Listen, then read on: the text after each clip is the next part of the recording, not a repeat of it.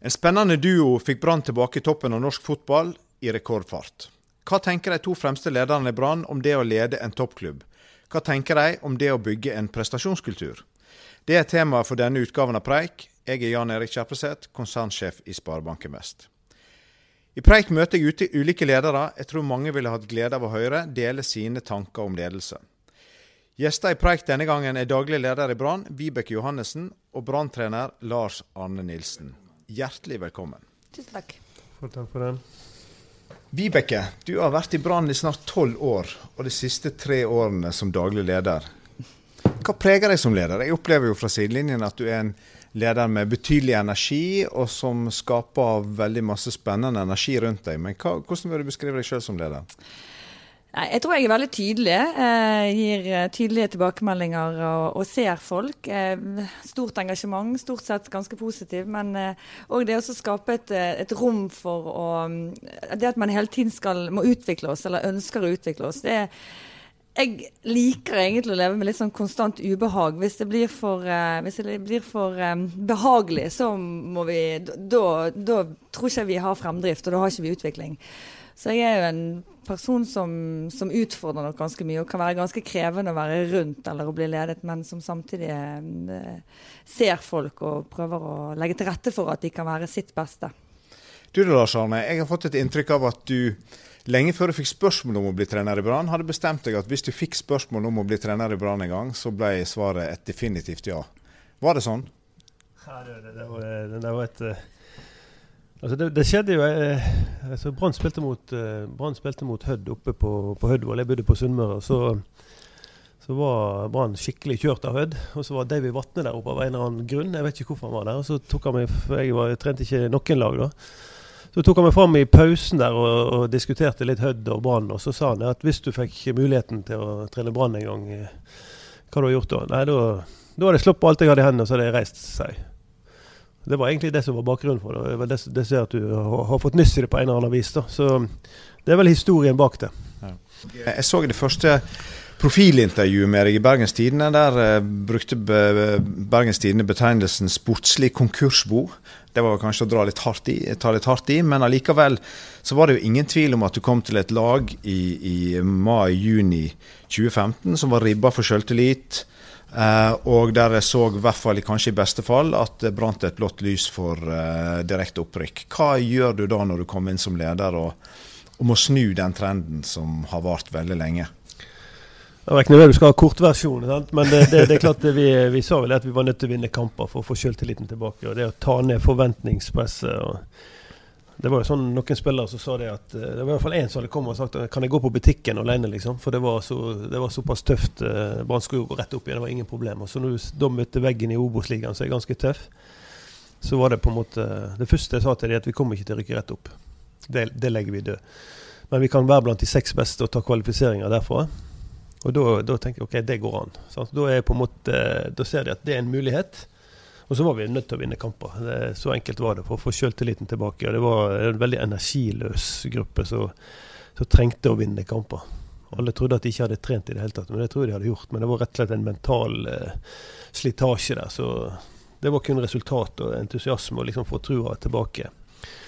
Og så gjorde vi en del ting for å vinne kamper, da kanskje. Sant? Jeg vet ikke hvor mye vi skal snakke om det her, men, men det, det, men det er detaljer. Du, begynte du, jeg får en liksom følelse av at Vibeke sier at hun begynner med det som er nærest, det som er basicen. Mm. Jeg var det litt, jeg har, fra sidelinjen så har jeg en opplevelse også at det var en del basic ting som måtte på plass, uh, som, som, kanskje ikke var der. og jeg, uh, jeg opplever også at du starta med veldig mye av det som ikke var var på plass. og jeg, jeg, noterte meg i et av intervjuene så sa du vi må løpe mer, vi må duellere mer og vi må bli tøffere. Var det liksom litt av basicen det skorta på også i, i, starten av eh, din periode i Brann? Det var egentlig veldig det var veldig enkelt, og det var ikke noe komplisert. Det var ikke hokus pokus i det hele tatt. Det gikk egentlig kun på å vinne dueller og springe livet av oss. Det var det som var greia. Og så skulle vi eh, på den måten vinne kamper. Få det grunnleggende på plass. Og så har vi prøvd å utvikle oss etter det. Men det, hvis ikke det grunnleggende på plass, for det var ikke på plass. Det var store avstander, de tapte dueller, og det var energiløst. Så det var, det var egentlig bare det Det er et veldig enkelt konsept, og det forstår fotballspillere at skal du vinne, så må du slåss. Det vet du, en kamp det En gamle trener sa det at kamp det, det kommer av verbet å kjempe. og det, det må ligge i bånn i alle kamper. Og det har vi egentlig brukt etterpå. Vi skal aldri tape på innsats, og det er grunnleggende. og det, det er et godt utgangspunkt, og så trenger vi gjerne litt mer enn det. Men var det sånn, altså det, det, der tror jeg vi liksom undervurderer litt i næringslivet også. At uh, kraften i å føle at en mestrer, kraften i å føle at en ser noen quick wins, f.eks., mm. er ganske viktig. Og var det så enkelt hos oss for dere også at uh, det handler først og fremst om å få selvtillit gjennom prestasjoner, gjennom å vinne noen kamper og se at en, en hadde bedre ferdigheter enn det som kanskje resultatene skulle tilsi? Ja, jeg tror eh, det at vi fikk resultater og begynte å vinne kamper der, det, det, det gjorde at vi fikk trua på oss sjøl og det ble entusiasme. Vi gjorde en del sånne sosiale tiltak for å samle grupper og få de Altså det, det å få et lag som vinner, at ikke det er enkeltspillere det, det står på. Det er liksom det er vi-følelsen og lagfølelsen og en god garderobe. At ingen setter seg over eh, laget, og at alle gjør det vi er blitt enige om. At det ikke er noe som skal gjøre ting på sin egen måte. Det er ganske klare retningslinjer når du sliter. Da må du, må du helt tilbake til, til, basic, og så må du bare jobbe steinhardt derifra. Og, det, og da bruker de spillerne som er villige til å gjøre det. Og, og det var mye gode spillere i Brann. Uh, vi bytta ut noen av dem, men det, det, var, det var jo mye bra spillere der. Men Vibeke, det er jo litt spennende å høre litt om. Hva gjør uh, det at en begynner å vinne fotballkamper igjen, hva gjør det med resten av organisasjonen? Hva gjør det med selvtilliten, hva gjør det med energien, hva gjør det med motivasjonen? Mm. Jeg får å si en ting om det som Lars Arne sa der om å bygge et lag. for det er jo det var, det var en som sa det at det var elleve spillere som rykket ned, og et lag som rykket opp igjen. Eh, og Det var ganske sånn betegnende på situasjonen, egentlig. Eh, jo, vi er en sportsklubb, vi er en fotballklubb. Eh, så alt som, altså A-lagets resultater, det preger oss veldig. Eh, det gir muligheter, det gir utfordringer. Og det er det vi jobber for hver eneste dag. Alt vi gjør er for å få et best mulig fotballag. Vi har mulighet som klubb til å drive med mye annet. Eh, blant annet Vi er veldig fått mange gode prosjekter på samfunnsansvaret, men det, alt det springer ut fra A-laget. Det samme gjør eh, akademiet vårt og det å utvikle nye fremtidens brann Så, så, det som Lars Arne og A-laget presterer, det preger selvfølgelig på, på, godt og vondt. Um, så det å begynne å vinne fotballkamper, det gir jo òg selvtillit, ikke bare i garderoben, men det gir òg selvtillit i, i organisasjonen. Og, og, det sprer seg utover til supportere og osv. Så, videre. så um, det å få noen gode opplevelser sammen vi vi var Jeg husker faktisk etter en stund Lars Arne hadde vært der, så, så, så eh, sa han til meg, eller kommenterte igjen, at vi var, var, veldig, vi var veldig greie med hverandre. Altså Det var veldig sånn eh, hyggelig, og eh, klappet hverandre veldig på skulderen. og sånn. Så sa jeg vet hva, det tror jeg Så, så tenkte jeg om, altså utfordrer vi hverandre nok, på en måte. sant? Eh, så sa jeg at det tror jeg kanskje det har blitt en sånn overlevelsesmekanisme innad på stadion. Fordi vi har så utrolig mye ytre press at i hvert fall her inne så skal vi Så, så det var nok um, og, og, det tenkte jeg veldig på. Og så tenkte jeg må vi, dette må vi faktisk snu litt på. For skal vi bli bedre, så er vi nødt til å komme tilbake til der å ha en kultur og et klima der vi tør å utfordre hverandre. Eh, på kontorene, på møterommene, i gangene. Eh, for ellers så tar vi ikke nye steg, da. Så, mm, så det var en sånn erkjennelse i den fasen at vi hadde skapt en sånn overlevelseskultur internt, kanskje, etter noen år med, med vanskelige tider som, som, ikke var bra for oss på lang sikt. da. Som vi klarte å snu etter hvert. Nei. Og Det har jeg lyst til å snakke litt mer om. fordi at uh, jeg opplever at dere begge er flinke på å være tydelige, flinke på å være ærlige. På en måte gode på å beskrive tydelig hva som skal gjøres. Og uh, Lars Arne, hvordan kommuniserer du for å være helt sikker på at alle er klar over hva som er deres oppgave, hva som er deres rolle? Uh, at alle vet hva som skal gjøres, og, og drar i samme retning. Er, hvordan jobber du i forhold til kommunikasjon, ledelse, tydelig retning? Vi har veldig åpen i garderoben. så er det sånn, Der er jo gjerne 25 spillere. Det er kun 11 som får spille det. Men, men har vi spilt en kamp, så, så gir vi tilbakemelding plusser og minus, så alle hører på. Sånn at alle vet, Hvis du var høyrebacken vår, så hadde jeg sagt i dag var du god på det, og så var du svak på det. Sånn at alle visste hva jeg syns om deg. Og den uh, da må du være ganske trygg på hverandre for at vi kan gjøre sånn. For det er ikke alle som liker å få eh, positive og negative tilbakemeldinger så alle hører på. For da, da har de vurderinger av hverandre eh, og seg sjøl. Så det, jeg tror veldig på det, at, at, det skal være sånn. Og så må de selvfølgelig få komme til meg og, og, brenne av litt av og til hvis de ikke er fornøyd med meg. Sant? Så det, det, må være åpent og det må være veldig klare retningslinjer for hva som kreves og hva, hvordan vi vil at ting skal være. Men er du like tydelig på forventning som du er på evaluering? Du er like transparent i, i, i begge snitt? Ja, det tror jeg at det er ganske direkte, og kanskje for direkte for noen. Men uh, men eh, det er sånn, sånn jeg er, da. Og, jeg forventer jo det tilbake òg. Jeg fungerer ikke så veldig godt i lag med folk som på en måte blir veldig sur hvis de får eh, min ærlige tilbakemelding. Eh, den må, den må jeg få ta ut. Bekke, I går så kjeftet jeg og hun krangla i går. da, sånn, da koker da smeller det skikkelig. Men, men, da er jo på en måte Sånn må det sånn, Jeg fungerer ikke i et sånn der eh, Altså, jeg er jo utgangspunktet sykepleier sant? og jobba da med masse damer på, på, avdelingen i gamle dager. Det gikk jo bare ikke, det. Sant? For det, det, eh, det gikk og tutla rundt eh, på, på møte, møterommet og prata. Men vi mannfolk vi er, vi er, litt bedre på akkurat det der. Vi, vi er veldig direkte, og vi sier rett, rett til hverandre. Og Vibeke er ganske god på det. Og vi kan må, da må du unngå at det blir personlig. sant? Det blir ja, det, altså, det, det, det et faglig passion om, som gjør at uh, en, en, har en takhøyde som gjør at det går bra. Skape, skape rett og slett en kultur og et rom for det, at det å sette pris på det. Altså Sette pris på at det, at det faktisk blir litt temperatur, og at det blir at man kan diskutere konstruktivt, og at man tåler det. Altså, jeg tror jo det er da man utvikler seg, da, hvis man tør å ta det. Hvis man, Med en gang man kjenner at nå blir det litt temperatur, så kommer en eller annen inn og sier nei, nå, nå, nå må vi roe oss hver eneste gang. Så, og det er kanskje det neste knappet der. Det er kanskje da du finner en løsning, eller kommer ett skritt videre. da.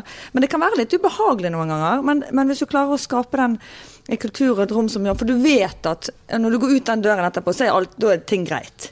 Og hvis du gjør det noen ganger, så, så er ikke det så farlig lenger. Sant? Men det, det, der må jo noen, noen tåle det bedre enn andre. Da. Dette tror jeg er veldig viktig. Ja. I mitt eget lederskap så prøver jeg å ha en, en, verdi som handler om forutsigbarhet. Og det handler litt om den åpne og ærlige dialogen som dere også er inne på. Det tror jeg er veldig viktig.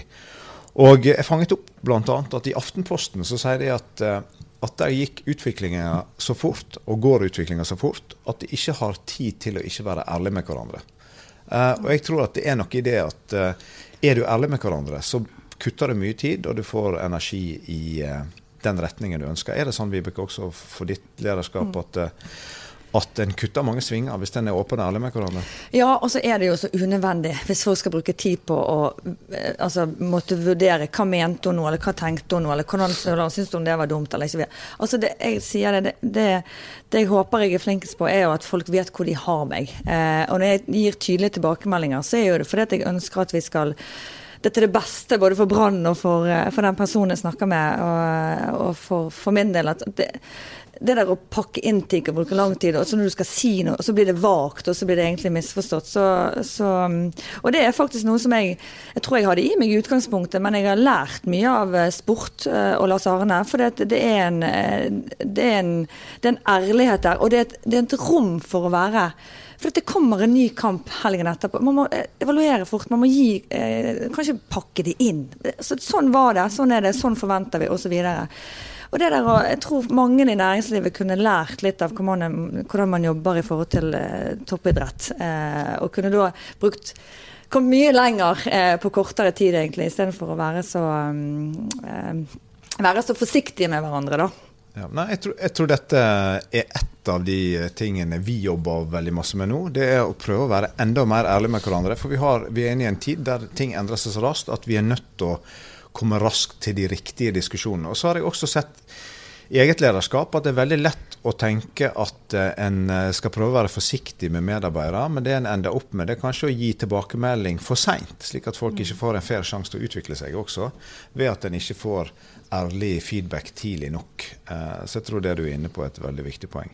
Det siste området, eller temaet jeg har lyst til å snakke litt med dere om, det er i eget lederskap så ser jeg at jeg eh, har beveget meg fra å være veldig opptatt av kunnskap eh, i ansettelser og kompetanse, ansettelse av nye medarbeidere, til i stadig større grad å være opptatt av hvilke holdninger, hvilke vilje har en mer enn evne.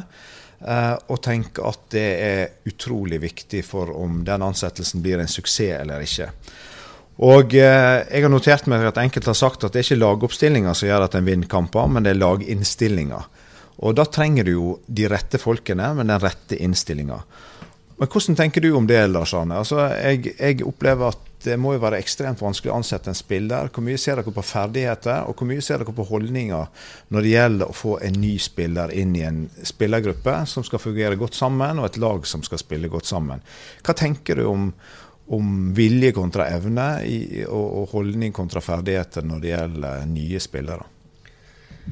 Jeg tror det er ekstremt viktig at de har, at de flamme, at de har flammen i seg. At, at, de brenner til å få det til å utvikle seg. Det, det gjelder ikke bare spillere, men det gjelder òg de som skal være rundt med på, på trenerkontoret. Altså det, altså hvis jeg skal lykkes, så må jeg ha gode folk rundt meg.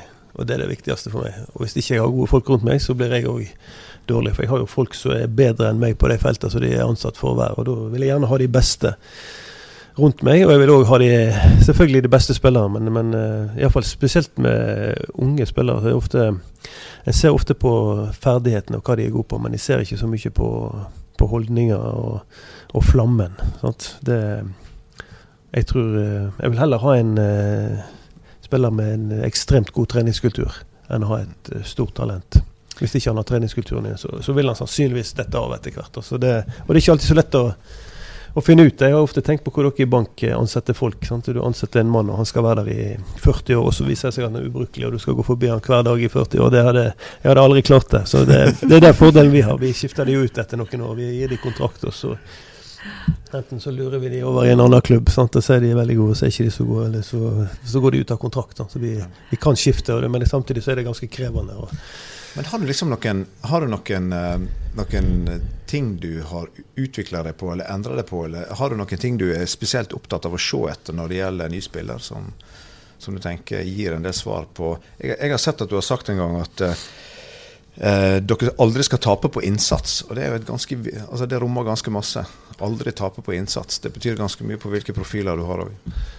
Jeg tror det, det å bygge et lag og bygge en god garderobe, godt, et samhold, det kan du vinne ekstremt mye på. Og kanskje spesielt i en by som Bergen, der det er store forventninger. og Det, det liker vi, og det er sånn det skal være. Sant? Og det, det, koker litt her. Eh, så Da må du ha en sterk garderobe, et sterkt samhold. Og da må du ha spillere som ikke setter seg over klubben og laget og kompisene sine. Det er ekstremt viktige egenskaper. Det, det ser vi på. Og det prøver egentlig å fase ut de spillerne. Så de skal være veldig gode. Ja. Jeg har hørt at eh, Netflix har et begrep i sitt kulturdokument der de, som de kaller der de sier at 'brilliant jerks' trenger en ikke i Netflix. Det kan mm. godt hende de kan gjøre en god jobb en annen plass, mm. men i Netflix så passer det ikke inn. Uh, og det er vel kanskje litt sånn i fotballen også, at det er en del som setter seg for selv større enn, eller gjør seg sjøl større enn laget. Uh, og uh, kanskje kontraproduktiv i et sånt lagspillsperspektiv. Det tror jeg det tror jeg du har helt rett i. og det, det de typene fins. Det, det er om å gjøre å prøve å nå er det jo sånn at Du skal ha profiler, du skal ha kunstnere. du skal ha Det skal ikke være sånn alle skal være like. Sant? Du må håndtere de store stjernene hvis du skal få en virkelig toppklubb. Sant? Så det, det, kan være utfordrende, men det må være et visst fundament som må ligge der. Altså, du greier ikke å skape et lag hvis uh, du har ei stjerne som får gjøre sånn som han vil. Mm. Du må ha et visst uh, reglement som alle må følge. Og så må det være lov å være seg sjøl og lov å være litt kunstnerisk. og litt, Det må være en frihet under ansvar. Men, men ikke sett deg over laget og klubben. Det er ingen som er større enn klubben. Det syns jeg er et veldig godt Det kan vi lage nå, Vibeke. Mm. Ingen, ingen, over klubben. Det syns jeg er et uh, fantastisk uh, måte å leve etter. Mm. Og så er det noen som prøver å sette seg over klubben og ikke skjønner hva som er best for klubben. OK, mm. ferdig. Lykke til videre. Du kan begynne i Viking eller Hvor som helst, egentlig. Det var det veldig viktig å ikke sende det til Sogndal. Sogndal er bra. eh, Vibeke, helt til slutt. Hva ser du etter når du skal ha inn eh, folk som skal løfte ditt lag? Eh, Først og fremst så er det de som er de aller aller beste innenfor det området. Eh, da er de aller fleste som er ansatt i Sportsnødbrand mye mye bedre enn meg innenfor det området de jobber for.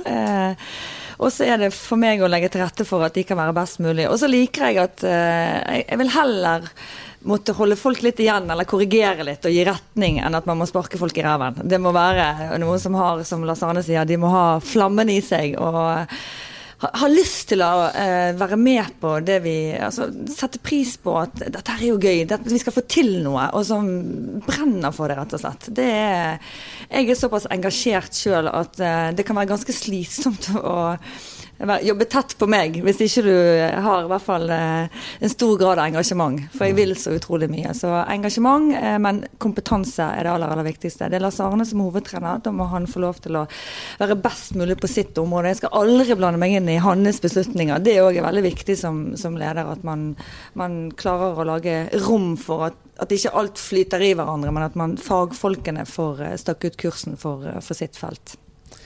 Et siste spørsmål til deg, Lars Arne. Jeg hadde deg inne i ledergruppen her for en stund siden. og Da var det én ting som brant seg fast i minnet mitt etterpå, som jeg synes oppsummerte veldig masse av det du snakket om, eh, og som jeg har brukt en god del internt i egen organisasjon etterpå. Du hadde et begrep som helte 'stolt, men aldri tilfreds'. Er det et godt uttrykk for den prestasjonskulturen du ønsker å bygge i Brann? Ja, jeg synes det eh, det er, et eh, godt utgangspunkt for alt du driver på med. Den dagen du blir fornøyd, så, så får du ikke mer utvikling. Da er du ferdig. og Det er nok av, eh, nok av eksempler på det. At du, du får resultat, og så, og så, er du Året etterpå så er det over. Sant? For du er såpass fornøyd. Så det var det var ei dame som sa dette til meg etter at vi hadde vunnet cupgull med Hødd. og Det var en ganske stor eh, sak for, for, oss og for bygda Ulsteinvik. og Vi møtte ja, det er Ingrid Ulstein hun heter. Og hun møtte gutta og hun viste oss, viste oss Ulstein-familien. Og det de har gjort i Ulsteinvik, er helt fantastisk. Sant? De går gjennom motgang og medgang. De kommer, de kommer alltid styrka ut. Så, så, sa hun det til oss dere skal få lov å være stolt nå, og det er vi òg, sa hun. Men bli aldri fornøyd. Og så takka hun for dagen. Så tenkte jeg det var utrolig godt sagt. Det, den tar vi med oss. Tusen takk for at uh, dere ville stille. Riktig lykke til med sesongoppkjøringa. Vi gleder oss til å stille på stadion og heie på Brann i 2018. Takk for denne utgaven av Preik.